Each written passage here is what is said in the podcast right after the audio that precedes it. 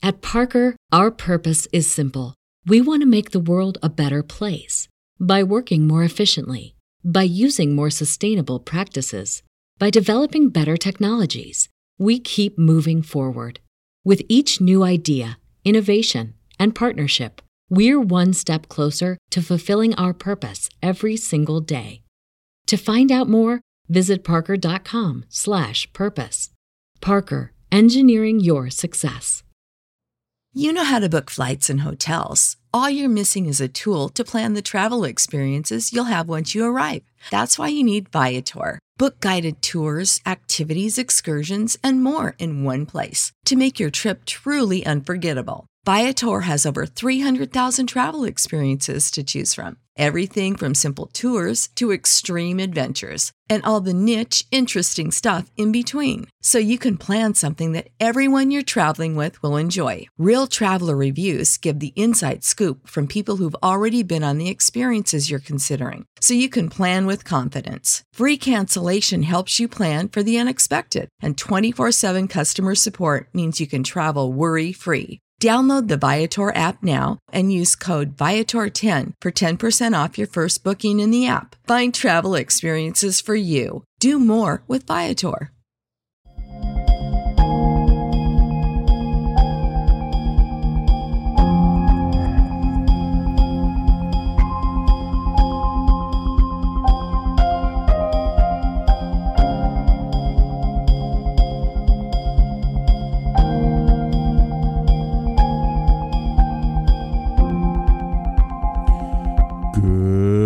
Good afternoon, my conscious co creators. Welcome to another edition of the Conscious Consultant Hour Awakening Humanity. I am very, very pleased that you are here with me today. Oh, we have a wonderful show in store for you today with a woman I, I'm I'm like instantly in love with, even though we just met a short time ago. Um, I think you're going to love her too. She's really right up our alley.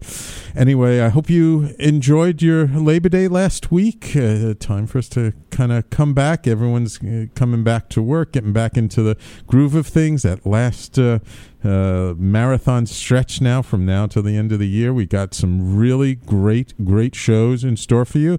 Just to let you know, I'm like booked up with guests into November now. So, uh, uh, it's uh, going to be a busy fall, I can tell already.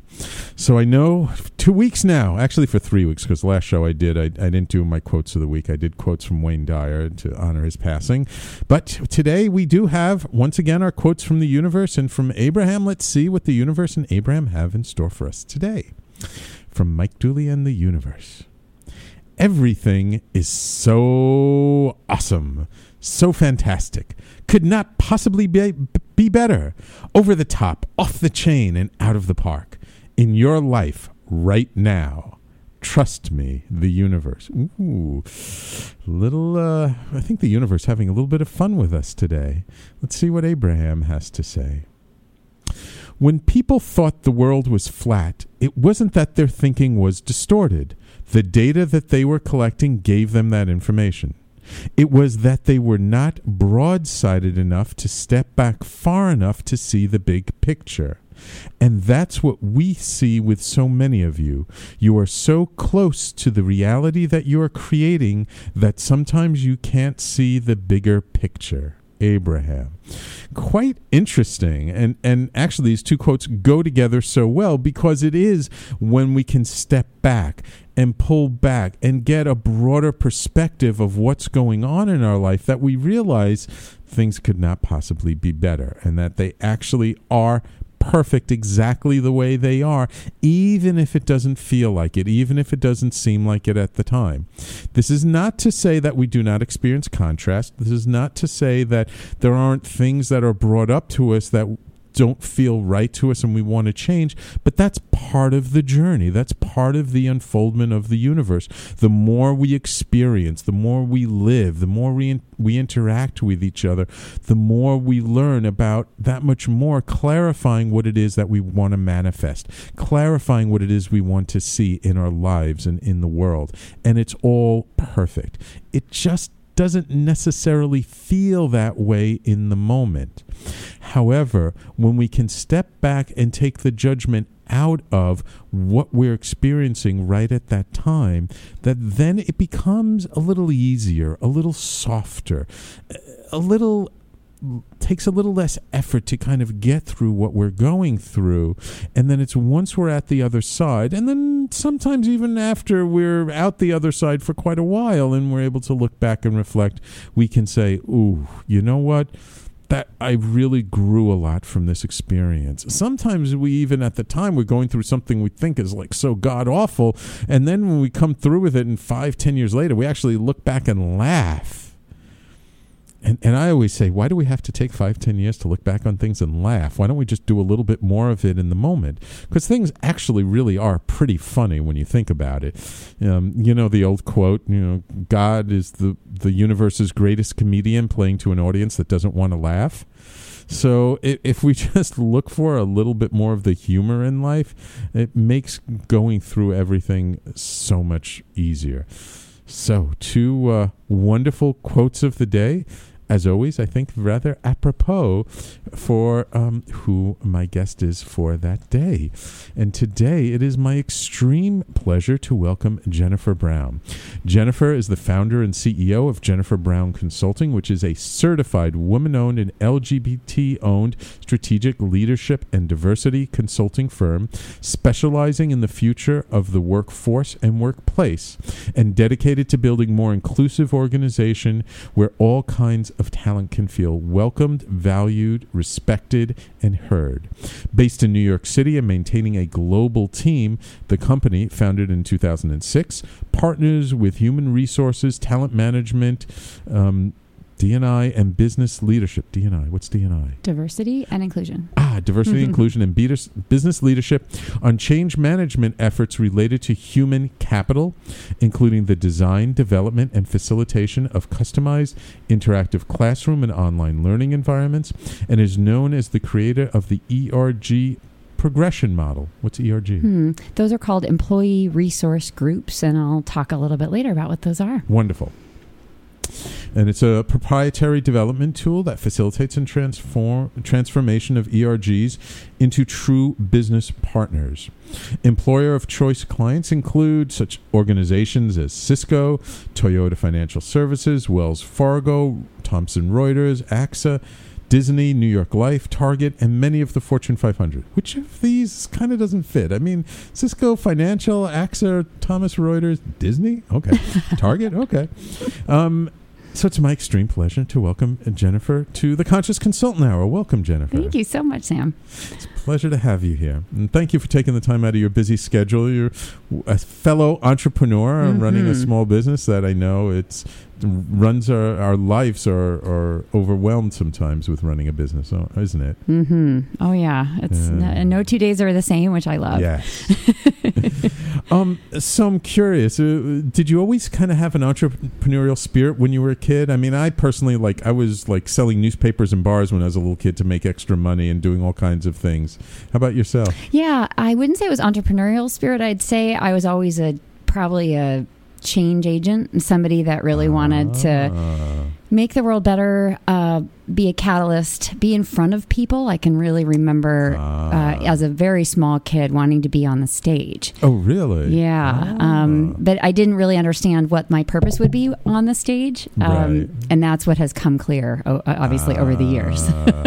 right. So you actually have a little bit of a theatrical background, right? I do. I do. So mm. I came to New York I was in nonprofit management for in my twenties and making the world a better place. Mm-hmm. But I have always been a musician, and I grew up in a musical family, so I had to go to New York to make it. I just had to. I call it scratching the itch. You know, from I, where? Uh, from Boston, but from I'm Boston. originally from California. Oh, okay. So I had come east for college, and I uh, moved to Boston, and I, I, loved working for nonprofits, and I thought that would be. Mm-hmm. Speaking of all those crazy corporate names on my bio now, I, I never would have believed that I would be working for companies, uh, even of that size and Right. of that nature, um, being somebody who's really passionate about making the world better. Right. However, um, I'll get into a little bit later why actually it's like an incredible place to make the world better. Absolutely. Um, but yeah, so I moved to New York to be an opera singer, and I I finished a master's degree at Manhattan School of Music, Mhm. and I went and became um, an equity card carrying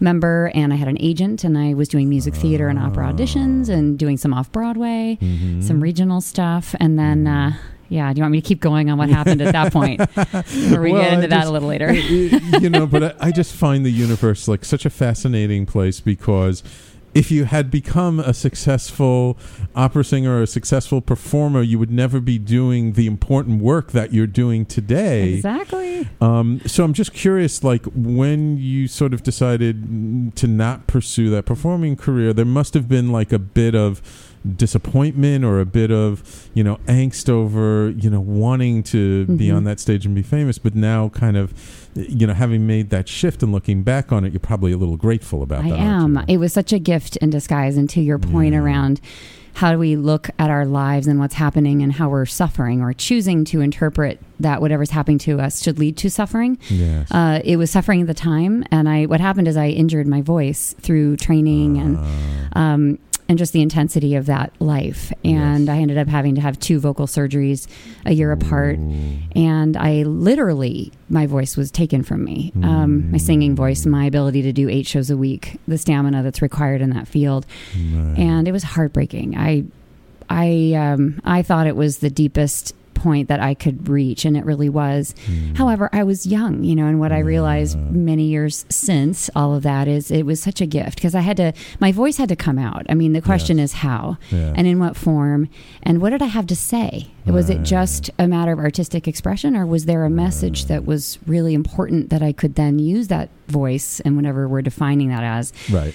Was that the most important thing? Um, and it's turned out that I was meant to use my voice, just not as a singer. I was meant to give voice to others and use my story to do that. And that's what I get to do every day. So it's such a gift. A- And so, what was the inspiration for getting into this diversity and inclusion aspect of business? Yeah. So when I just I had to start a new career, and I um, another friend who had been a performer said you'd be a Mhm. great trainer. You're great in front of Ah. audiences. You're Mhm. smart. You enjoy connecting with people. So I ended up getting a second master's degree in organizational development, Ah, um, and it was. I felt I'd found my people. Um, Mm. They were people who love other people, the potential Right. of humans, the um, sort of dysfunctions of the workplace, and how we could make that better Right. and um, the ability to facilitate adult learning, which is really very Mm. fun for me. So Yeah, I found this other second career that was just, um, I felt like another gift. Um, the diversity inclusion piece came because I also was closeted as a, a gay person Mhm. through my 20s and uh, through my performing career, frankly, Mm. and into my corporate career in the Right. second phase. Right. And um, in meeting people who were activists and advocates internally in organizations and all the Mhm. banks in New Mhm. York, I realized this was an important part of my toolkit and my arsenal that I could bring as a change agent if I were to embrace it and be comfortable with it and integrate it into my organizational development skills. Yeah. So what ended up happening is the company kind of morphed around me and my own personal story and what was important to me. right. And right. We ended up kind of building the company and starting to work on diversity strategies for all these what larger companies, and that was just who I had in my network. It, So, so you were kind of already doing sort of human resources, uh, human capital development, Mhm. and then as you became sort of more comfortable to come out and and really say who you were as a unique and authentic individual, so th- the business changed around that.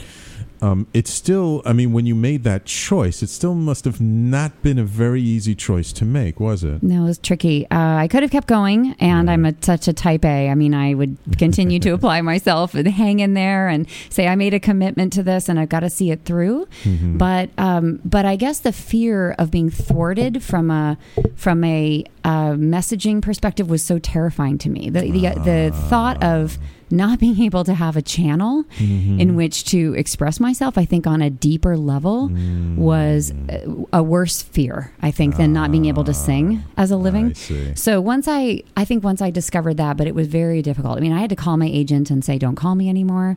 I had to give up my equity card. I said, "I'm going dark for a while," and I went and I got a job at a dot com because that was what was going on at the time, and I, I just hid out and licked my wounds and was very sad and mourned the end of that dream, Mm-hmm. um, not knowing what was next, but taking sort of one step at a time and trying to listen to the universe around, you know, I know I'm going to get the answer here. I'm just going to need to listen. That's all I need to do right now. That's right. And really, um, I think I was hopefully a little patient with myself, but it can be really hard. It's a judgmental thing when you have vocal surgery. It's a, a secret that you don't want to tell anyone. Um, you get judged for it. You won't get cast. Nobody talks about it. Um, and somehow something you did to yourself, you know, through sort of a, you know, lack of discipline, et cetera. So I, it was, I was very hard on myself about what happened. I'm and sure. yet in hindsight, I don't think, I'm not sure that was necessary. Is it ever Probably not. necessary? No, we're always much, much harder on ourselves than we ever need to be. Well, I really want to uh, applaud you for your bravery um, because I'm sure there are a lot of people who probably felt the same way, but were never able to kind of take that step forward, or at least not until maybe much later in their life and their career. Yeah, absolutely. Yeah.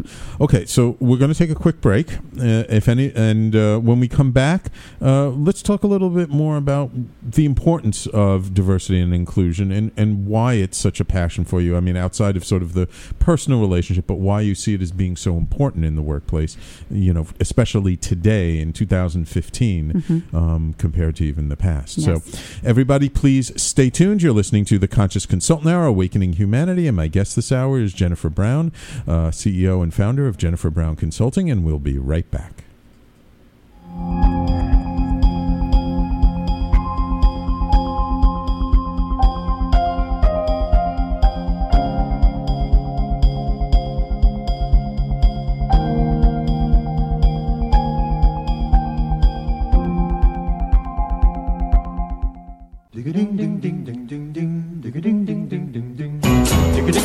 You're listening to the Talking Alternative Network.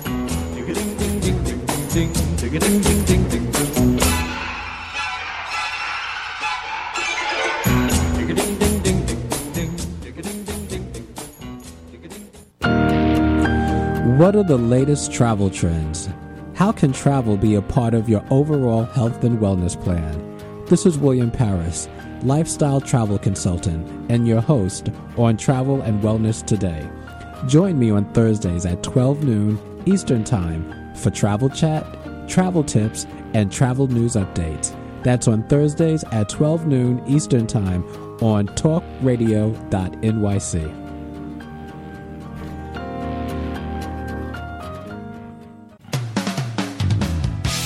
TalkingAlternative.com.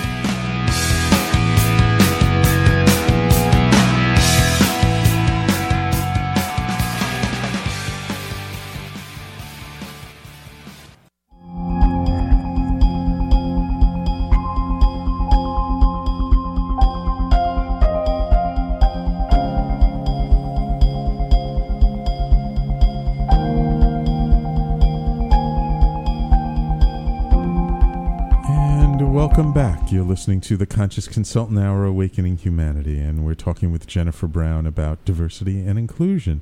So, after you've kind of went through this turmoil in your life and, and you changed from your singing career to, to sort of human capital development, and then really made a very conscious choice to focus on diversity and inclusion. Um, do you remember what it was like when you first started to kind of come out and say, like, this is the work I'm doing now? I do. It depended what I was teaching. So, as somebody who facilitates for a living, I would stand in front of the room, and and if I were teaching, say, presentation skills, which is what I started. I mean, it Mhm. makes perfect sense for a performer. yeah. I sort of made my cut my teeth actually on leading sessions where I was videotaping people, giving them feedback, helping them structure Ah. their message, but also helping them use the room and the space and their body and their vo- and their Uh-oh. vocal. You guys all hearing this? I have to be uh, like extra on my ball today. That's right. Watch it. I'll give you a list of feedback. Um, Wonderful. So it was it was really fun, but I think being being LGBT didn't it wasn't germane, or at least I didn't think it was, right? Right. But what I started to evolve to was after leading session after session with managers and executives in different companies, I started to realize that my voice and my experience, not just as a practitioner, but who I am and what I've lived through Right. as an employee who was making the choice to be closeted, Right. was so important. It was such an important piece to bring up and to make sure that people considered. Right. Um, and I knew that there was so much work to be done in organizations to create an open environment for everyone, not just LGBT people, but everyone to, as we say, bring their full selves to work. And so I started to uh, to form a point of view, I think, from all the brokenness that mm-hmm. I was witness to day after day, listening to managers and organizations around, I mean, a whole host of things. Right. You know, how hierarchical it is, how they mm. could, you know, they weren't listened to, taken seriously, how they mm-hmm. were frustrated, thwarted, not, you know, not, it wasn't really diversity related, but in a way, all paths kind of lead back to it diversity. sounds more like corporate culture. It related. is. It's cultural challenges. Yeah. Yeah.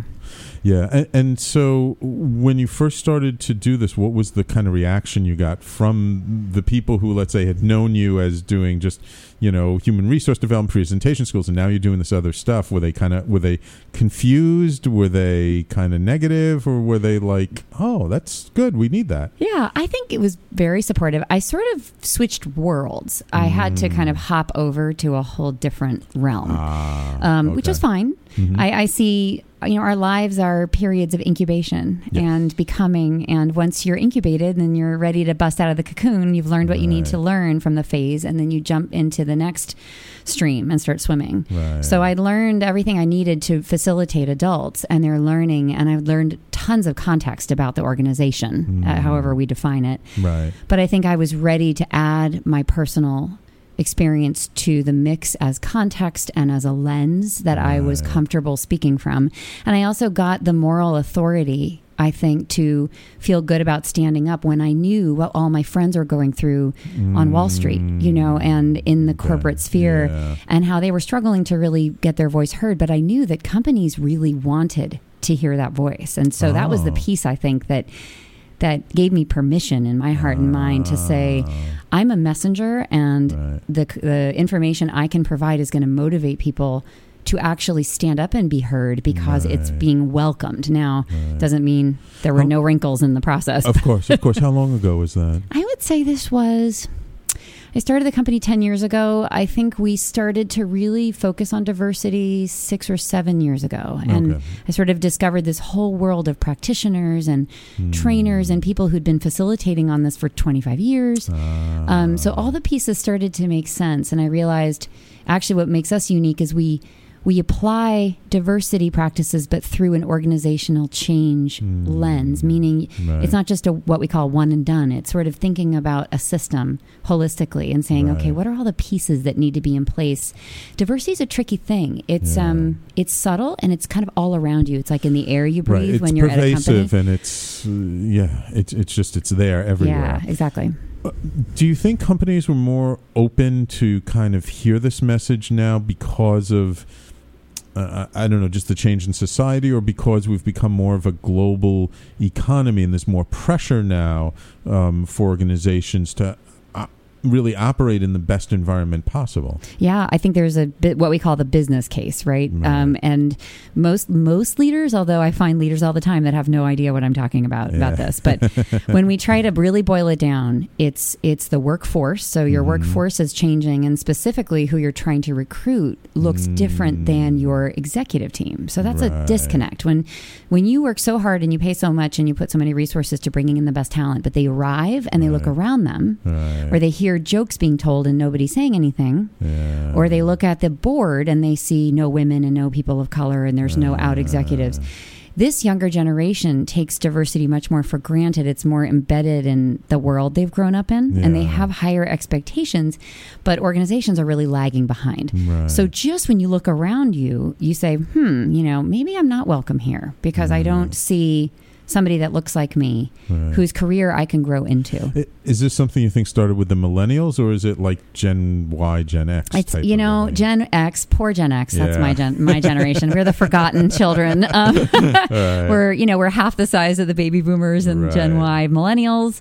We have not been. We just haven't had the critical mass. I think to make our our needs known and to have the company come back to us and take that seriously. For some Right. reason, we've kind of been overlooked. I think it's the power of the baby boomers as well, who are staying in the workforce a lot longer Yes. yes. they are parking it, you know, for mm. economic reasons or whatever. They're not done. I mean, they're Right. aging. They're they're super smart. They've got tons of institutional knowledge. They're sticking around because of financial reasons, whatever. And I understand that. So it's creating a bottleneck for my generation to really mm. move up the chain and also to have bigger jobs and you know say what we want to say. So Gen Y coming along behind us has kind of demanded change. Hmm. You know, they've done it in a different way Right. they've done it in a very entitled way and that's the word that's associated with them a lot but I, right. I always say to leaders i work with gen xers and baby boomers this is what we want actually we just couldn't quite we couldn't quite shape the workplace in the way that they are very clearly asking for it to change Right, and right. this is all good It is Right. all i don't disagree with a single i mean maybe you know they shouldn't be able to have lunch with the ceo tomorrow which is the big joke but everything else I is- and why not i think actually we should be able to reach our ceo and say i want to know that person why not Right, right. And for so many reasons. I mean, for loyalty, for understanding, for motivation, and wanting to know like people really care. And, uh, you know, I had somebody on my show a couple of years ago who wrote a book all about the millennial generation and how, you know, they would just like not return from lunch if they felt like, uh, you know, their managers really didn't care That's about right. them. You know, they That's would right. no, they have no fear.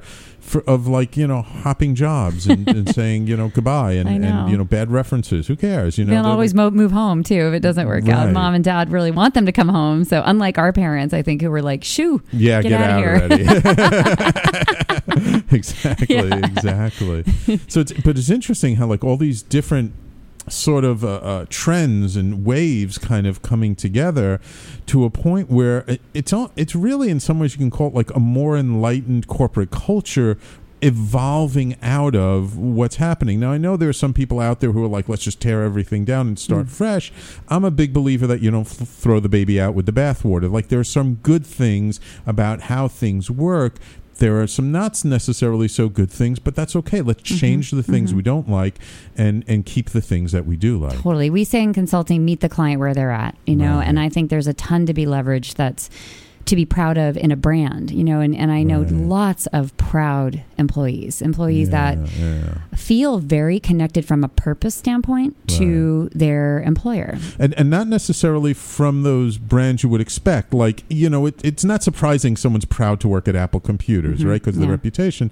But I'm sure there are some other organizations you've worked with that it's you know people would like go, huh? When they when like somebody who's associated with that organization is proud to be there. Absolutely. It's not just the consumer brands. It's some Yeah. of the what we call B2B business to business brands, you know. Um, it can be banks and financial services, it can be missile defense. I mean, there is crazy advanced diversity and inclusion stuff going on at my missile defense um, Really? uh, contractors like Raytheon and Lockheed Martin. They are doing really cutting edge work around diversity. They are they are they're the kinds of companies that have programs just for white straight male executives talking about how they can be learn to be advocates for inclusion and they take them off site and they talk about this i mean Wow. they, they really welcome in the what i call the majority that i don't think traditionally has been a part of the conversation Right. and that's where that's the work we need to do in order to take this to the mainstream it Absolutely. can't so much be the Uh, choir and I'm so glad to hear that because I actually had a business in the aerospace industry. Um, it was an online database in the early dot com days from like the 2000 to 2005, 6, 7. And one of the hardest parts for me as this like young upstart from New York was the defense industry. Let's face it, it is a good old boys network. It really is and you know i was there like trying to make this work and showing them like this new way of of getting information out and doing stuff and it was such an uphill battle like every single day until you know when when the shuttle columbia blew up i said like that's it i mm. need to put this to bed for now Yeah, and for sure. and and wait because things aren't going to change but you know it, i would say out of and I've worked in, I've had businesses in many different industries, but the the defense industry and aerospace, because it's very closely related, Mm-hmm. the most conservative industry I've ever seen, the least open to change. And the least open at that time, at least, to this idea of diversity inclusion, even though there were tremendous government programs for them to use small businesses Mm-hmm. and for them to use minority women owned businesses and all that stuff. So Mm-hmm. it was this weird juxtaposition of like that's where effort was being made, yet you weren't really seeing it in the day to day. Right. And companies and do a I think a poor job internally communicating all the great things that they're doing. I think that's continues to be a challenge and the bigger the company, the more global the company, the more difficult it is to figure out like where are we doing good work with diversity inclusion, community outreach, um, what do we sponsor, what's our corporate social responsibility? I mean, it's up to a lot of us to try to decode these complex organizations and yeah, find our way to fellow fellow advocates because they're there. I work with all of them. So Uh, to me it's a really exciting moment i think it's a great moment to take your platform as well to, and and be assured that your voice needs to be heard and there's actually Yeah. interest in an investment in hearing that Right, voice right. Wonderful, wonderful. Okay, let's take a quick break, and when we come back, let's talk about what did it take to kind of shift that mindset a little bit, and and and you know what are the challenges, and what are the, the maybe some of the tools that you use to do that. And of course, if anybody has any questions, would like to ask Jennifer or myself any questions, you please feel free to call in. Our call in number is 877-480-4120. You're listening to the Conscious Consultant Hour, and we'll be right back.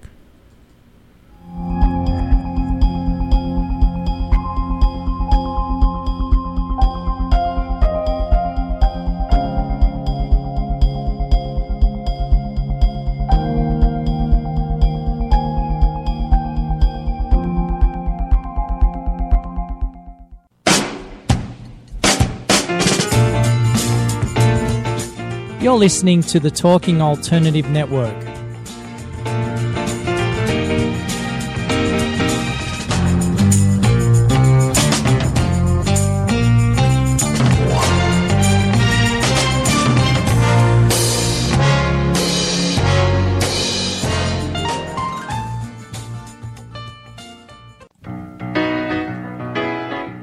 I'm the aptly named host of Tony Martignetti Nonprofit Radio, big nonprofit ideas for the other 95%. Fundraising, board relations, social media. My guests and I cover everything that small and mid sized shops struggle with. If you have big dreams and a small budget, you have a home at Tony Martignetti Nonprofit Radio.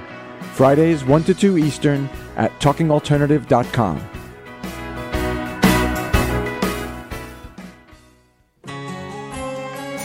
Talking Alternative Radio, 24 hours a day.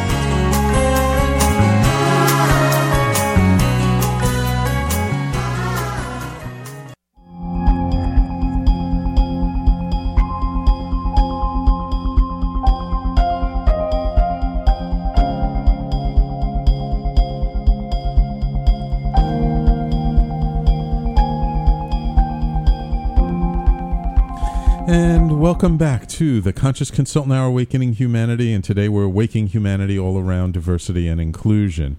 So uh, I'm curious, Jennifer, when you come into an organization and, and they hire you to help with this whole idea of diversity and inclusion, what are like some of the initial challenges that you normally have to deal with? And, and how do you go about shifting that mindset, that corporate culture, that consciousness around what it means to be inclusive and diverse in the workplace? Right. So, you know, executives think they don't have anything to learn. So uh, you have to figure out how are we going to help them into learning? learn. Yeah, yeah, trick them into it. I'm pretty good at that. I'm like, guess what? You just, you know, you just learned, but they don't want to admit that they can't, they aren't competent in it. You know, and I think that's that's part of what needs to change. As a side note, like that the leader is not able to be vulnerable. Um, I, I do this work for a living and I'm s mm-hmm. learning every single day what I don't know about diversity and mm-hmm. inclusion. You know, I come from my own lens. I come from an upper middle class background. If I walk in the room, people at all do not get my life right, actually, which is a very powerful teaching point, you know, and I get to mm. come out and kind of startle everybody and then they have the deer in the headlights moment and it's all good. Yeah, yeah. But I say, you know, we I make assumptions still because we're all hardwired and we were all raised to have this shorthand around who is this person sitting across the table from me. Right, right, and when I stand up and say, guess what? The white guys have a diversity story too. W- We need to find that and we need to. Make sure we all understand because we do understand what it feels to be excluded. Right. How do we though share that, talk about it, um, and how do we use it as a leadership tool? So, so I get to work with executives sometimes on Great. bringing them along that journey. But um, my favorite part is probably focus groups. We enter an organization and we interview everyone, and Okay. we we literally get the women together, we get the people of color together, we get Gen Y together, and we just talk about how do you experience this culture. And the amazing thing over and over again, no matter how progressive the company is, um, there are differences Yeah. in terms of how women feel, I'm how sure, an. African American employee might feel, and when they get into a room with each other, there are things that are said that they feel safe to say, Ah. and they could have never articulated them before, literally, Right. but they're telling us, and so we get to take that and go and feed it back anonymously as a change tool Right. with the powers that be. And, and, and then are the executives often surprised? totally surprised and, and and sort of chagrined i mean they they they it's sort of a not under my watch how could how could women in our organization feel like that here's the long list of ways that we support them Right. and so it's this disconnect around yes but they're still feeling that they're under supported or they're Right. underrepresented or that they don't get the promotional opportunities Right. so there's this perception versus reality aha Right. moment And, and is that mostly because of not so much like what are the structures in place, but more because of the personalities of the individuals involved? it can be both sometimes it's structural Oh, it is. Um, Okay. Yeah, like for instance, um, say they're deciding who's going to get promoted. Um, they do what we call talent reviews. So everybody looks at all the managers at a certain level and said who's ready for promotion. You may not have any female or people of color talent in that pool, and nobody will say anything or notice anything or think to say. Gee, we are not evaluating one woman today. And it's a question of increasing your sensitivity, and it's small things, but that's a structural thing that I think if an executive or a leader says, no, I will interview, go Mm-hmm. back to the drawing board with your slate. I don't see any diverse candidates and I want to interview. It's not quotas. Mm-hmm. Right. It's it's that look, there's a lot of talent It's just there. kind of bringing the awareness yeah, to it. I absolutely. But then it's also it is also subtle sort of cultural behaviors. It's Yeah. for LGBT people, of course, we're always watching out for did the person say wife and husband versus partner, you know, and we're making a Mm. Yeah. judgment around does this person get it? Have Right. do they have cultural competency around my community? Yeah. Are they going to understand me and my life, or are they still using husband or wife? And I think right. it's small and it's such a it's such a fixable thing. Right, right, Uh, right. And it's not, and it's not necessarily even something that they're consciously doing to be exclusive, but they just haven't been educated. Exactly. And it hasn't been brought to their awareness. And the more we kind of bring these issues up and bring it into people's awareness, they're like, "Oh, okay, I didn't know. Yeah, Let's. yeah. I can. I can change. I can make that Oh, change. yeah. Not a big deal. Absolutely. And the funny thing is, people are on board conceptually. It's more like, how do I? Can you give me tools? And now I so I'm, I'm bought in. I'm I'm willing. Right, now I've got to get ready. I've got to prepare myself. And how do I? And then how do I ask my team?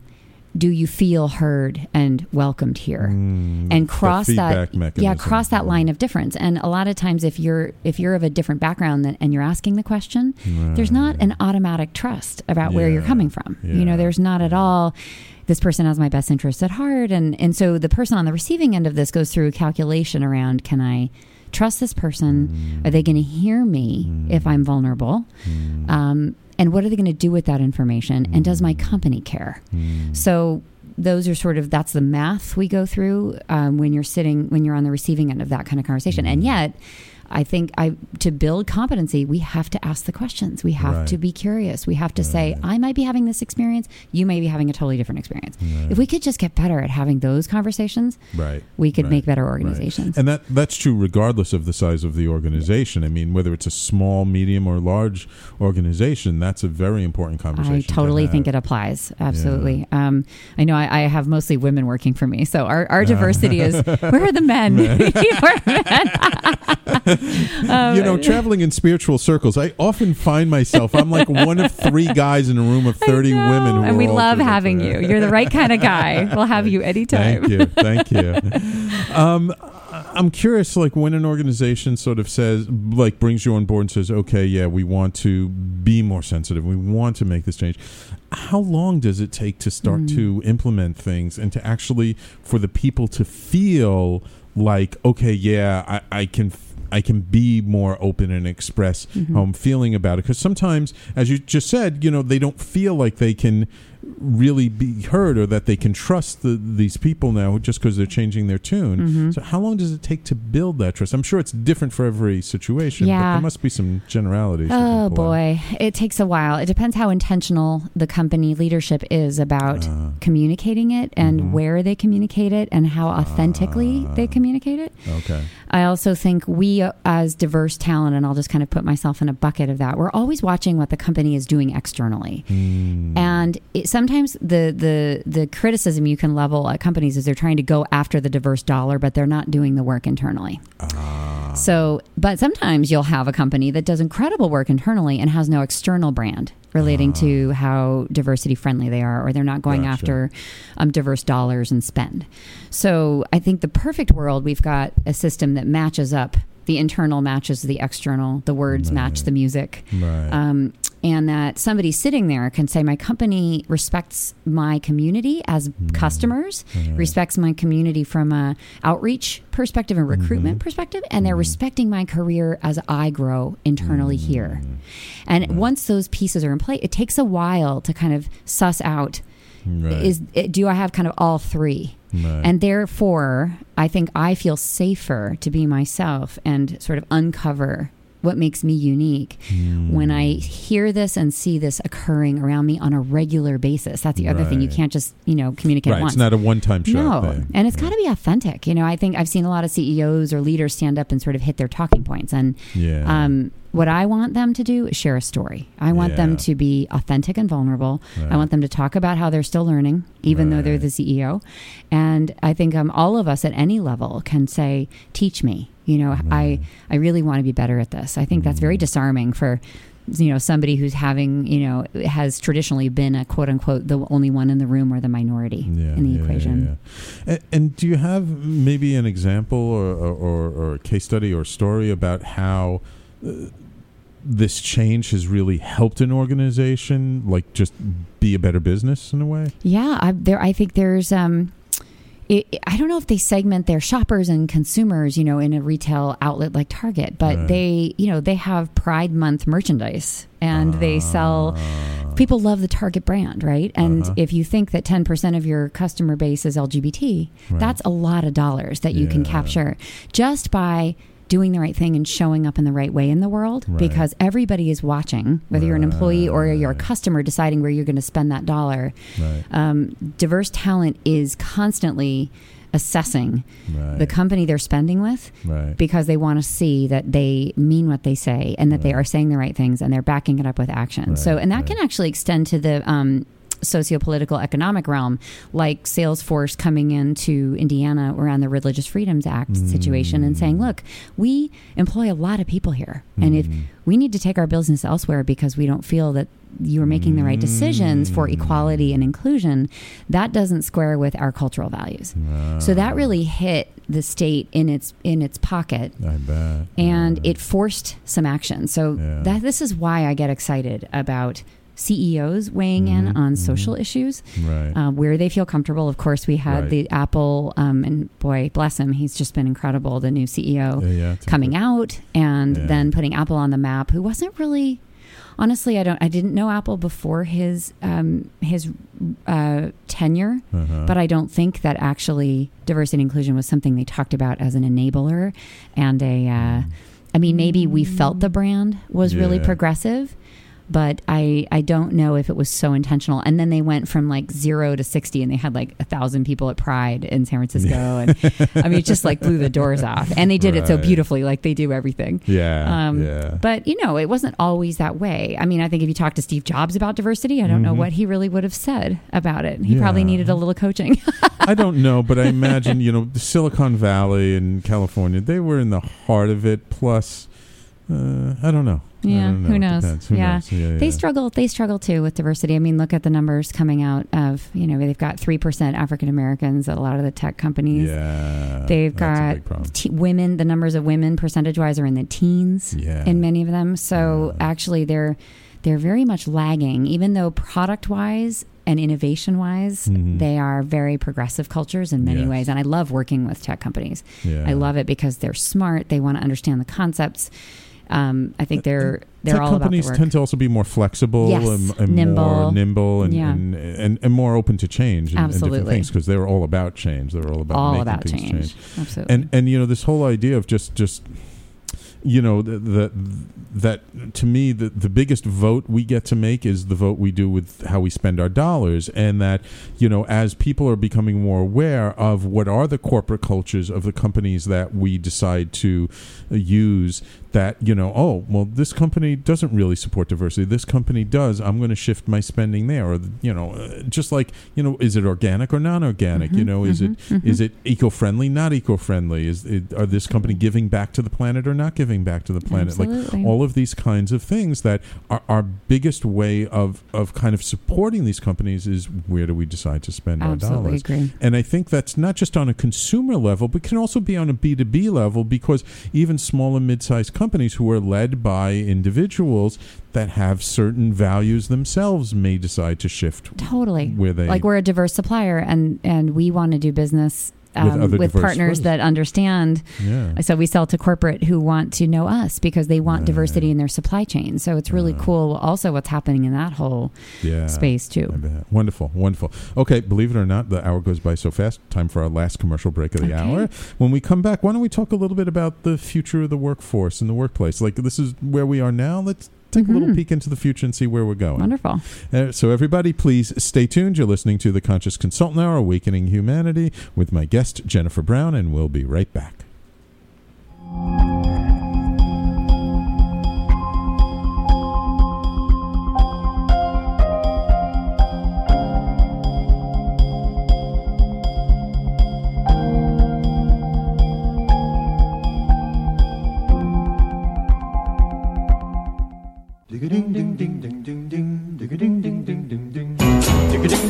You're listening to the Talking Alternative Network.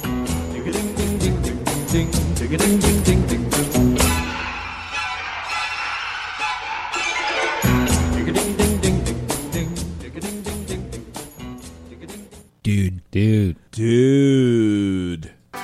Transforming Tuesday nights from 8 to 9 p.m. Eastern on TalkingAlternative.com. It's the Dudes of Disruption.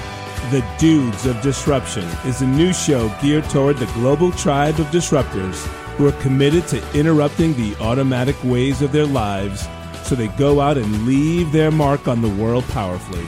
Consider every Tuesday night, 8 to 9 Eastern on TalkingAlternative.com forever disrupted. The Dudes of Disruption, disrupting your automatics. Dude. Talking Alternative Radio. 24 hours a day.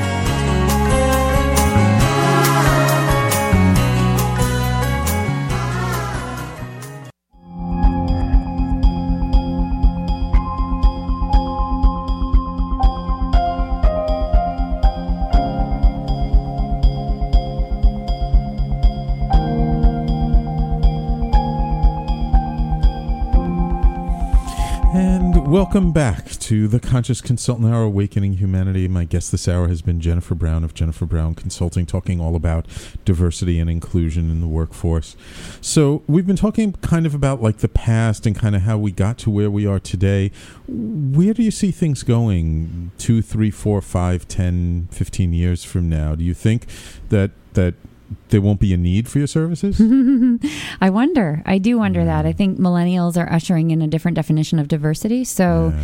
when we had these employee resource groups you mentioned earlier, ERGs, they were along identity lines. So they were women's ah. group, they were an African American group, Hispanic group, disabilities group. Um, but there's more and more what we're calling allies that are coming into these groups. So what's happening now is is the, especially the younger folks are allies for inclusion generally. I mean, they really want to.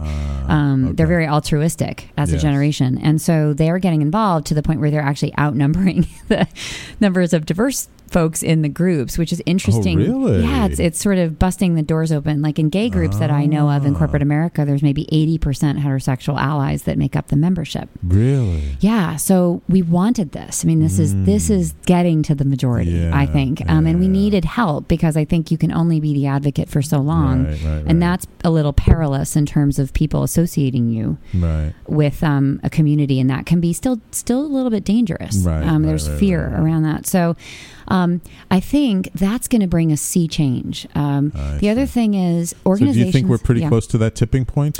Uh, oh boy, we still have so much work to do. Um, I think organizations are still very hierarchical. They're very Mm-hmm. like you look at the org charts; they're mostly vertical. Um, there's not an, an, a structure that enables true collaboration and ideas to bubble up from the bottom and the middle. Okay. And I think companies are going to have to figure out, Right. and maybe diversity and diverse voices holds one of the keys around sort of rejiggering our organizational structures. Right. Okay.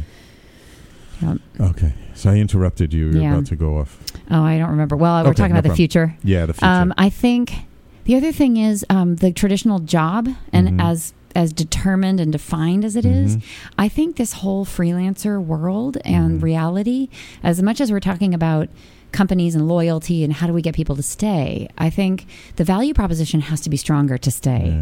Yeah. Um, it's not as strong as it needs to be, and the Right. the allure of working for yourself, which is what I've chosen, and all of my Mhm. folks that work for me, is of course that you can shape Right. um, as a contractor, you can shape your life. You can shape the kinds of projects you work on. You have the freedom to have your work life balance. And and your organization, I mean, you actually implement, you, you walk your talk. Yeah. So maybe you talk for just a minute about like how your organization is structured and how you work. Because you have people you haven't even met. You haven't even, I mean, this blows my mind that you have employees you, you haven't even been in I the haven't seen room for like a year and a half. Wow. Yeah, I know. I miss them. We pass like in airports and we're like, hey, high five. Yeah, we work completely virtually. We're using all the tools. Um, we are. Um, I allow people to and encourage them to choose their hours, and they can say no to things that I ask them to, for help on. Um, they can take on as much as they need. Um, you know, as the owner, things eventually fall back to me if they don't. You know, um, right. but I really, I kind of believe because I was subject to roles that didn't feel like a fit for me for so long, Mm. and I think that was part of my creative artist being stifled, and it was part of me trying to assimilate to something that didn't feel like home. So I think for for all of us, I want my folks to feel they're they're loving what they do, they're working in their sweet spot, um, and it's my job as a leader to kind of fill in the blanks around that. And Right. and sometimes it can be tough. We're all in different time zones. We all have part time schedules. Um, you know, what, what would you say is the biggest challenge with this I kind think of structure? the structure challenge is feedback. I think I think being able to be looking over somebody's shoulder or sitting next to them, talking about what they're doing, maybe giving them ideas, that whole ability to have collaboration in the creation of solutions is, I think, difficult, more difficult. We all work in a lot of isolation, and then we sort of come together Yeah, and review. So, if I could have my druthers, we'd be in each other's hearts and minds collaboratively, but it's just really difficult to mimic that, Right. even with all the great tools that are out there. Right, right, Um, right. and I think just community. I mean, we Yeah. we would have fun together. We'd be able to celebrate wins. You know, we Mm-hmm. we end up at, like putting a little emoticon for a, a champagne glass in Skype and saying, "Great job" and Mm. Yeah. "Great news" and "Nicely done" and virtual cheers. You know, and then we're sort of on to the next. so it's uh, it's a little crazy, but um, I know that it's the way of the future, and I think we're we are taking our own medicine and trying to figure out how do you mm. do this. But I think there's something to be learned. what do you think is your own personal challenge for the future?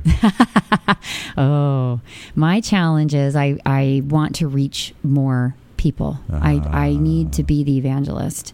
Okay. And being the evangelist means you're not in front of a computer screen every day. Right. You know, you are out Right. talking to people, influencing Right. people. You're you're trying to influence people with influence. right. That's where I see my unique role is being able to be in that room, Right. and and it's probably maybe it's executives, maybe it's the white guys, maybe it's Mm. um, it's the folks that really need to hear the message from a person like me in my way of Mm-hmm. Getting sharing it. TED talk out there. Yeah, getting the talk out there, writing the book, um, being accessible on video. I think Mhm. we're very much of a boutique consulting shop, and we sort of roll up our sleeves and do really awesome work. But it's very Mm. company specific and sort of hard to see. I think we need to elevate our message, and we need to reach that person that's the only diverse person in a country. I mean, we, we come across them all the time, and they say they're just hungry for community. And I think sometimes they'll say to me, I'm so glad you exist. Just keep going. Just keep running as fast as you Oh, can. wonderful. Keep doing that work. And, you know, they want to work for us. They want to, they want to, sure. yeah, they definitely want to jump over. And there's just so much,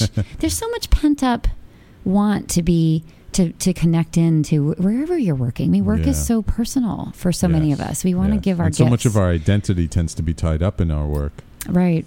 I mean, I'm I'm here always about raising people's consciousness and getting their identity to be something greater than their work, um, and then the work is really only one aspect of what we do. But still, sort of traditionally, you know, when you meet somebody at a party, you know, what's the first thing you usually say to them, right? Right. It's, what do you do? Right. In other words, what's your work? Uh-huh. And we're all so much more than our work. We, but it's so American too. I Yeah. feel like we are Yeah. total workaholics, and yet I think we really, I think we do connect in on a very different level. I mean, I know work after a twelve or fourteen hour day, like you know, Yes.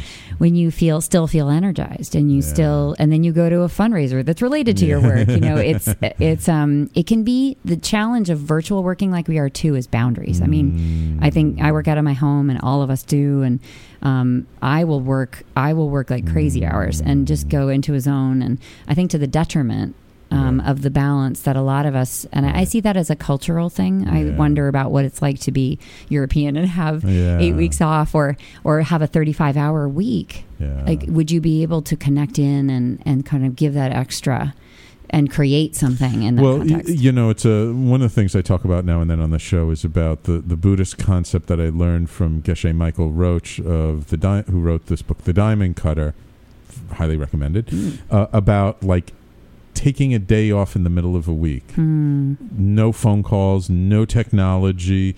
Nothing related to work, just to go out there and to give your mind some diversity, Hmm. to think about nature, do something fun, whatever, so that when you come back Thursday morning, you're refreshed, renewed. You can see everything with a new perspective and new eyes, and that and that his his thing was that you're actually more productive this Mhm. way. Mhm. And uh, I, I mean, just with personal coaching clients, I see they they get burnt out, like work, work, work, work, work so much, and I'm like, when do you give yourself free time Mhm. that's unscheduled, that's, Mhm. that's you know uh, unstructured, just to play, and and and almost nobody does. I know. And some companies are starting to do the Google thing, which is the 20% of your time go play. We don't want you Yeah. here. We don't want you working on deliverables. So I think this the the criticism of the new world of work and the always on culture and the working from home thing is it sort of you know, you might be able to take your kid to school or pick them up or do other things, but then you're back online at night. Yeah. And so I think there's a different level of balance challenge that we all have now where we're trying to live in an integrated way. Yes. And then you have companies who are wiping out um,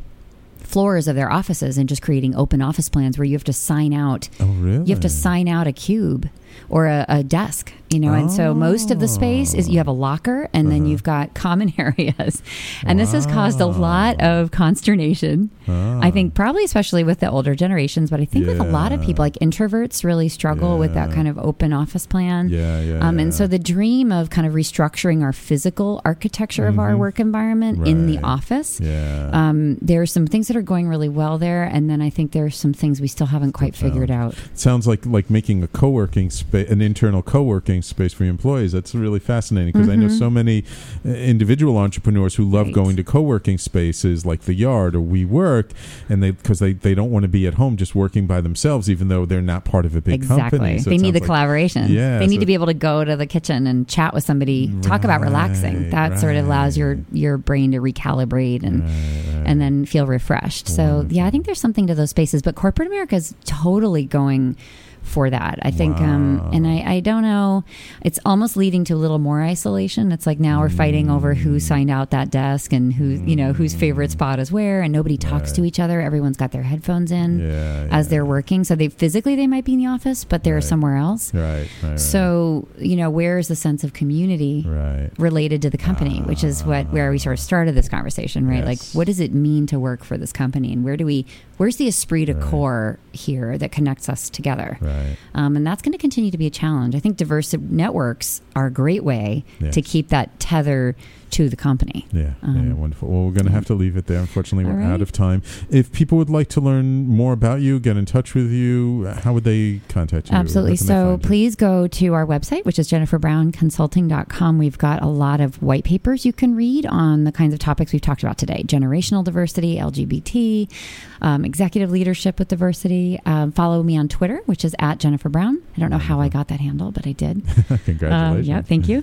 And our LinkedIn, you can look me up and the company up on LinkedIn and Facebook as well, and, or drop us an email. Um, we're always reachable, info at jenniferbrownconsulting.com. Wonderful. And we'd, of course, be happy to help you, whatever their size of organization.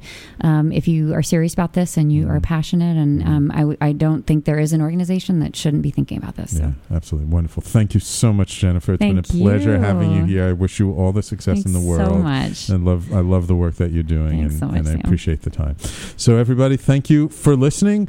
Um, as I mentioned before, Kevin Barbaro is taking a little bit of break from his show, but um, Coffee Talk 3.0 will be coming back as Coffee Po- Talk 4.0 or 4.D or 4D or something. So uh, you can stay tuned, but we still got some of his in the replay. Thank you for listening, and we will talk to you next week.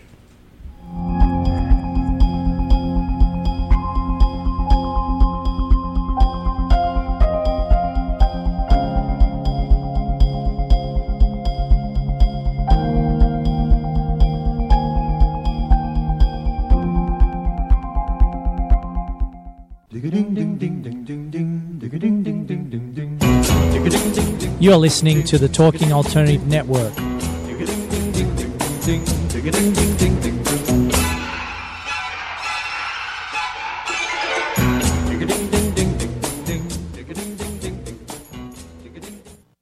Are you on a path of consciousness or spirit? Is personal or spiritual empowerment important to you? I'm Sam Leibowitz, your conscious consultant, and I am here to answer your questions and bring you experts in all areas of life to raise your awareness and support you in your evolution.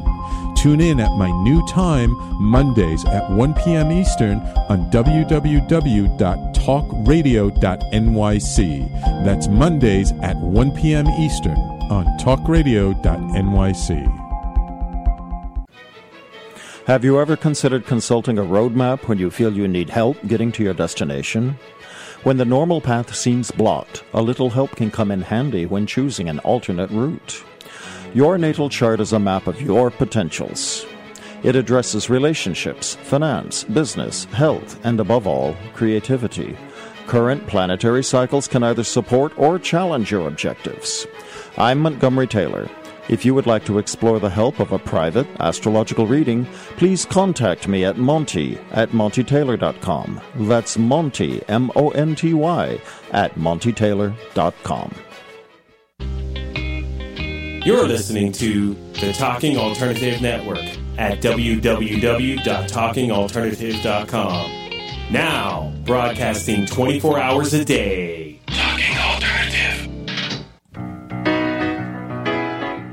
I'm the aptly named host of Tony Martignetti Nonprofit Radio. Big nonprofit ideas for the other 95%. Fundraising, board relations, social media. My guests and I cover everything that small and mid sized shops struggle with. If you have big dreams and a small budget, you have a home at Tony Martignetti Nonprofit Radio. Fridays, 1 to 2 Eastern at talkingalternative.com.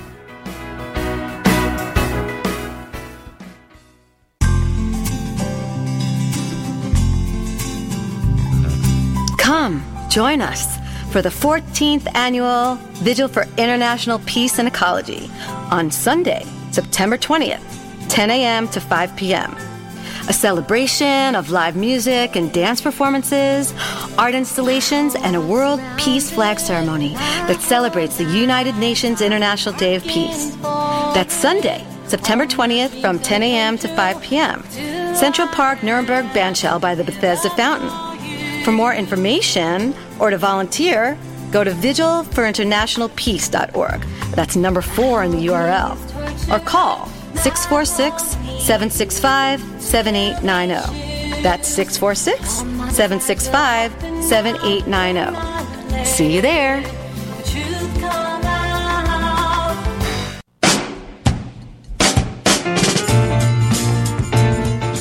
You're listening to the Talking Alternative Network.